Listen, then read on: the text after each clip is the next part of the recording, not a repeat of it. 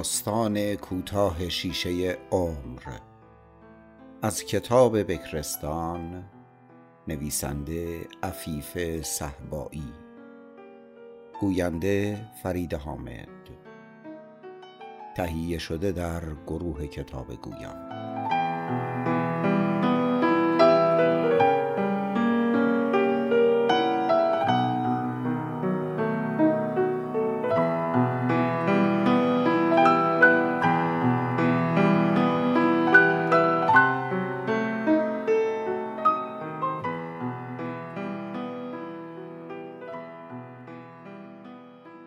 کیه این وقت صبح؟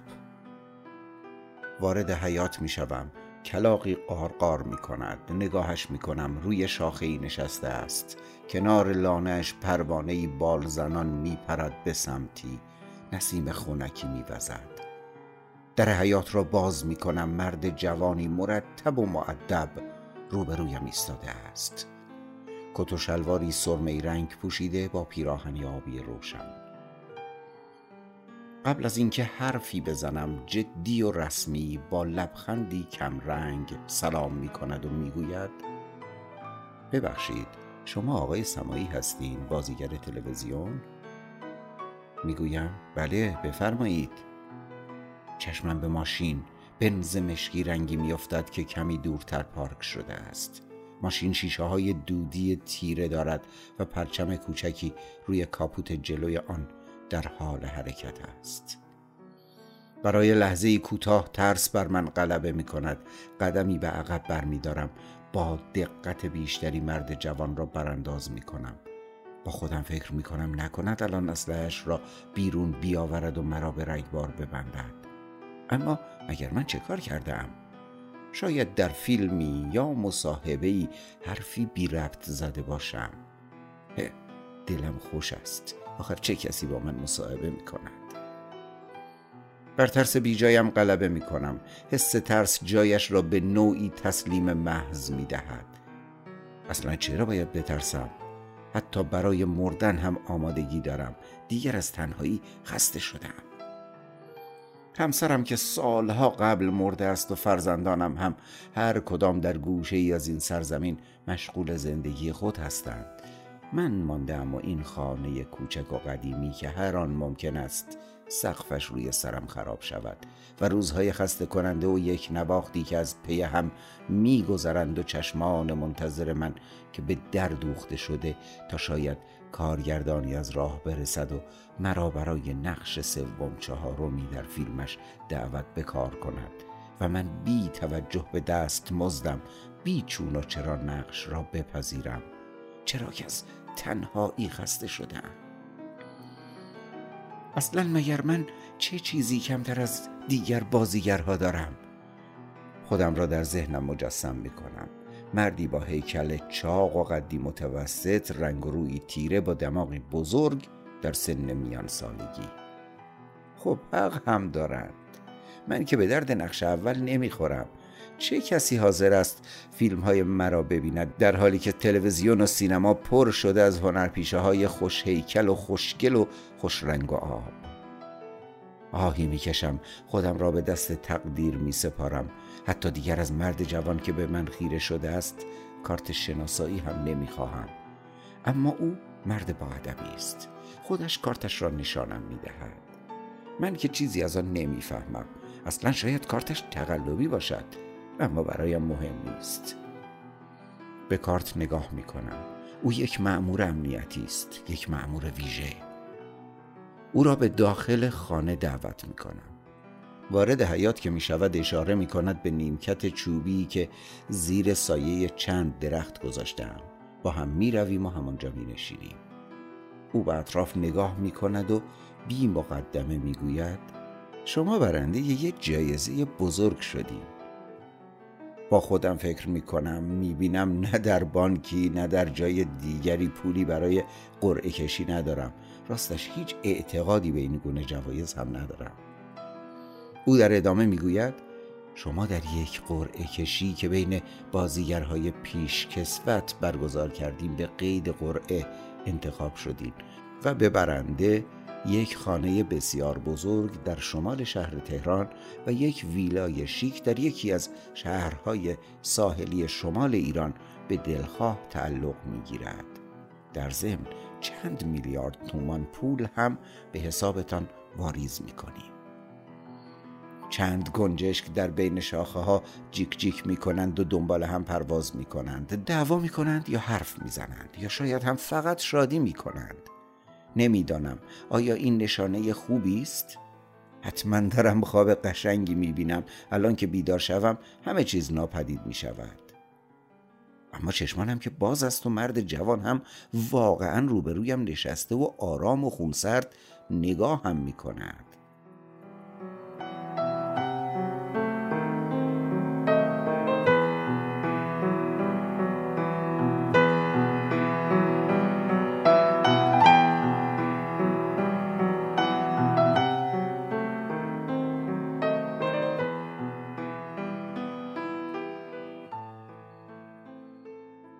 چه زود یک سال از آن روز گذشت و من حالا صاحب خانه بزرگ ویلایی شیک و پول فراوان و خدمتکار و باغبان و پزشک مخصوص هستم. همین که مطمئن شدم خواب نمی بینم دوستان و فرزندانم را به خانه دعوت کردم. می‌خواستم آنها هم در خوشبختی من شریک باشند. آنهایی که مات و مبهوت مانده اما سکوت کرده بودند. همین چند ماه پیش یک روز وقتی خودم را در آینه قدی دیدم تعجب کردم. پوستم روشنتر شده بود. خوش هیکلتر و قد بلندتر به نظر می رسیدم لباسهایم انگار هویتم را عوض کرده بودند. اصلا خودم را نشناختم. یعنی رفاه و راحتی و ثروت به این سرعت انسان را عوض می کند؟ حتی وقتی پزشک مخصوصم مرا معاینه کرد گفت هیچ مشکلی نداری و این برای من که تپش قلب داشتم و گاهی دچار ناراحتی در ناحیه قلب می شدم و هر آن منتظر سکته قلبی بودم بسیار شگفتانگیز بود. دیگر حتی کارگردان های زیادی به بحانه های مختلف به من سر می زدند گاهی هم نقشی پیشنهاد می کردند و می رفتند. اما من دیگر دل خوشی از بازیگری نداشتم. حالا دیگر خوش بودم پولدار بودم و می‌خواستم در آرامش زندگی کنم اما آیا حالا من واقعا خوشبختم؟ نمی‌دانم شاید در ظاهر خوشبخت باشم اما یک فکر مزاحم مثل خور ذهنم را می‌خورد و به دنبال جواب سوالی میگردم که حالا دیگر برایم تبدیل به یک معما شده است چرا آنها مرا انتخاب کردند؟ چرا این همه از من مراقبت می کنند؟ گاهی حتی برای کوچکترین صرفه یا عدسه ای که می کنم برایم پزشک می آورند کلی آزمایش می کنند و داروهای تقویتی تجویز می کنند آیا من یک موش آزمایشگاهی هستم؟ نکند از من مراقبت می کنند تا اعضایم را به دیگری پیوند بزنند آیا من یک قربانی هستم؟ اما برای چه کسی و چرا؟ امروز پزشکی از من خون گرفت پزشک دیگری مایعی به من تزریق کرد. آنها همیشه لبخند می‌زنند با من مهربان هستند و می‌گویند نگران نباشید تمام این کارها فقط برای حفظ سلامت جسمی شماست. شاید آنها راست می‌گویند. اصلا چرا اجازه می‌دهم این افکار بیهوده آزارم بدهند؟ به اطرافم نگاه می‌کنم. به نورهای رنگی که روی سطح آب استخر پخش شده است.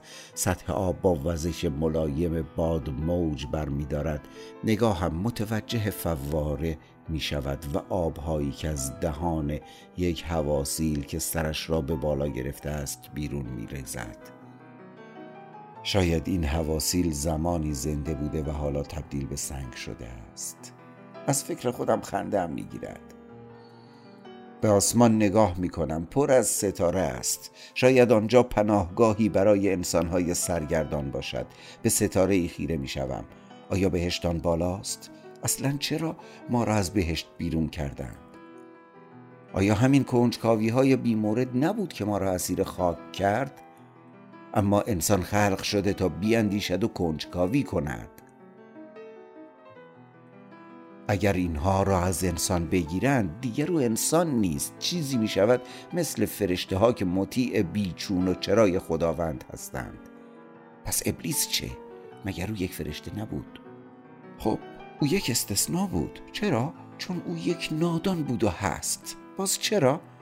من چه می‌دانم من که مسئول جواب دادن به همه سوالات بشر نیستم فنجان چای را بر می دارم. هنوز از آن بخار بلند می شود کمی از آن را می نوشم گرم می شوم با هر جرعی گرم تر می شوم کم کم افکار موزی و مزاحم از ذهنم دور می شوند دیگر نمی خواهم آرامشم را با کنجکاوی بیمورد خراب کنم.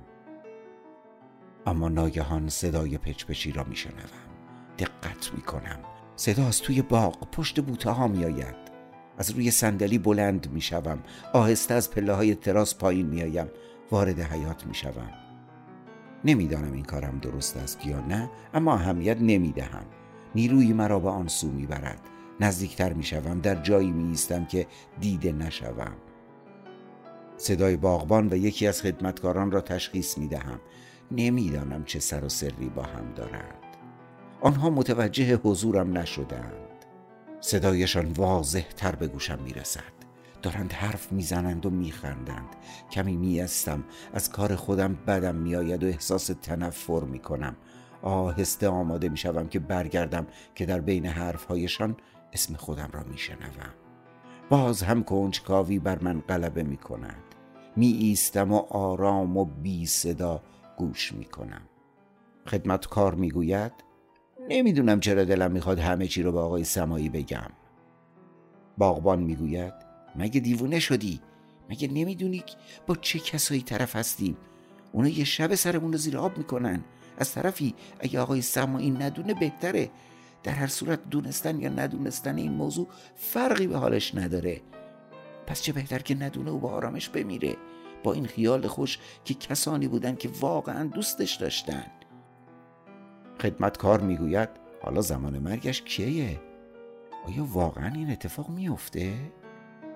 باغبان می‌گوید درست نمی‌دونم اما همین که آقای سمایی بمیره حاکم شهر هم میمیره هر دو در یک زمان این همون چیزیه که معبران خواب به حاکم گفتن به نظر تو میشه به یه خواب اعتماد کرد که حتما تعبیر بشه؟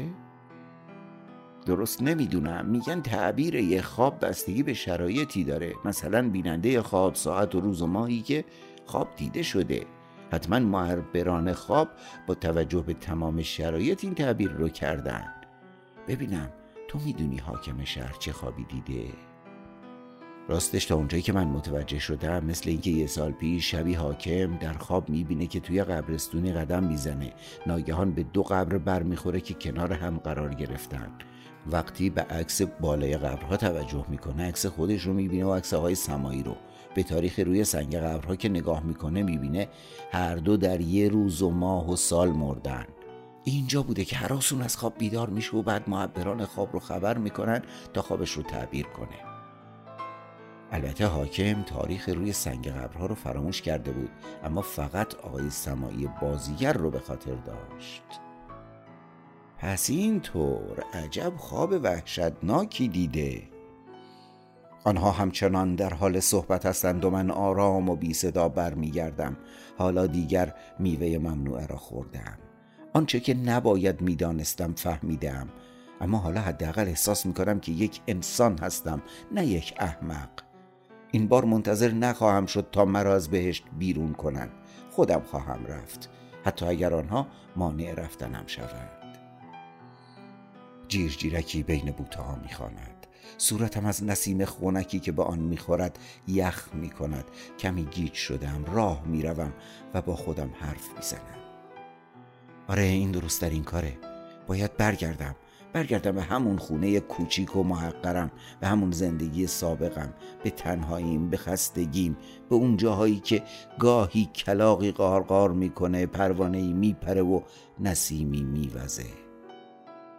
و روزها و ماهها منتظر بمونم تا شاید کارگردانی از راه برسه و برای نقش سوم چهارمی منو دعوت به کار کنه. پایان.